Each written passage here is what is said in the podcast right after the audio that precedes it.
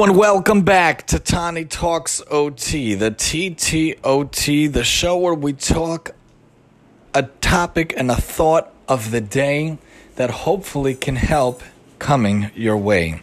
The thoughts are supposed to be able to help children and help families, help educators, help anyone from an occupational therapist perspective, especially in the pediatric realm, especially to work on the holding things in the right grasp and to get kids a little more help a little more help. We call it TTOT. OT standing for occupational therapy, also standing for on target. Hopefully, what we talk about is on target and can help you. And OT also standing for overtime as we do it aside from the regular day job. So we've talked about different things. I like to talk about whatever comes to mind. And I was thinking of what I got for my kids. Usually when the when we have to do something, one of the big three that the kids really, really hate, the big three being nails, cutting nails. I don't know any parent that loves this job. It is one of the worst jobs. Hate it. Have to do it every couple of weeks, sometimes a little a little uh, less often than that and then the the buzz buzz I call it, where I uh, I basically buzz their their hair using the professional hair cutter, and then the snip sip, which is like in between buzz buzzes. I do buzz buzz every couple of months, but in between them, sometimes I just have to take off a little in the back and the side and the front. So when one of those three things happen, my solution is to try to get the positive reinforcement that they did a good job. They got through the terrible experience and then we'll give them a reward, a little incentive on Amazon. I show them a toy, a little present, and I say, okay, it's going to come Tuesday. If I usually do it Sundays, ah, can we get this for nails? They say, can we get this for Buzz Buzz? Can we get this for Snip Snip? So this past Sunday we did nails and we did Snip Snip, and I said, okay, you could get this thing. So there's a show CoComelon that my wife has been showing the kids so we got that for for the little one but uh, she doesn't really know the difference from the toys or whatnot she's only two but for the boys, a lot of times they liked Lego in the past, but that was getting a little expensive. So my solution instead was Hot Wheels. I always loved Hot Wheels growing up. And, you know, even as an adult, I find them fascinating. They have big Hot Wheels, they have little Hot Wheels, and then they have, you know, they have tiny ones, I believe, also, and then they have the regular ones, which they call tiny cars. Tiny cars, not tiny cars. That would be funny.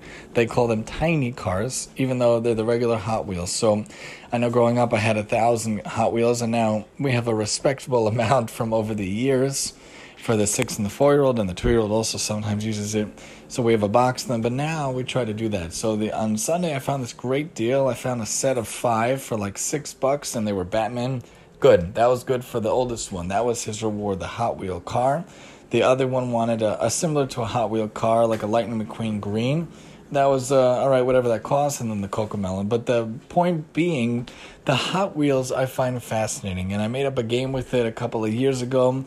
I think I called it Mishka Bubble, where we would lie in prone, and we talked about this before, and we would lie on the belly, and we would shoot the cars across the house from the, the, the living room through the dining room and then from the dining room to the living room and then that would be a game. I haven't done that game in a long time, but they do love the Hot Wheels and they love cars in general and Legos too.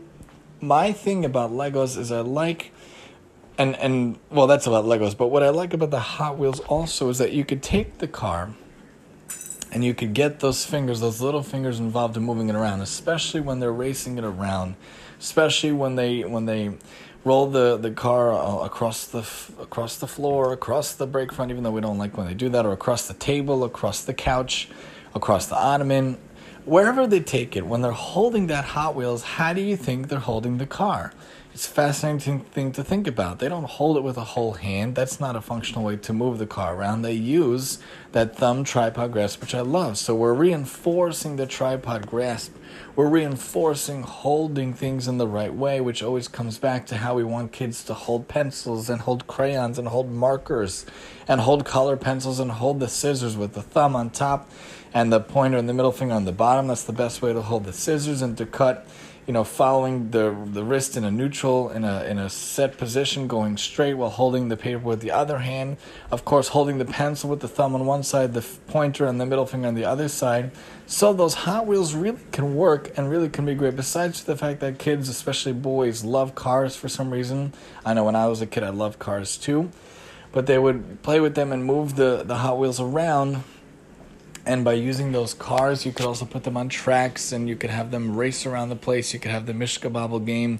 You could have them hide them seek them find them It could be a treasure hunt to see where they go, or they could just pretend to race them, whatever. Any which way you want to play with it. It's an interesting way to think about the thought of the day using Hot Wheels not only as an incentive, but actually as a fine motor task itself. And you could build forts for them, you could use Legos for them to have a garage, or you could build you know, using Mega Bloks or magnetiles to, to, to make them be places. There's thousands of things you could do with Hot Wheels, but to use the Hot Wheel car themselves, you could work on that pincer grasp too with the thumb and the pointer finger, which is very good and key for Cheerios, but you could use it to hold the Hot Wheels itself. So think about that. The thought of the day use Hot Wheels for your kids and in general for children it's a really wonderful way and they have a great time playing with them and whereby they do that they get a nice fine motor exercise for their fingers involved. Join us next time as we talk about the thought of the day here on tani talks ot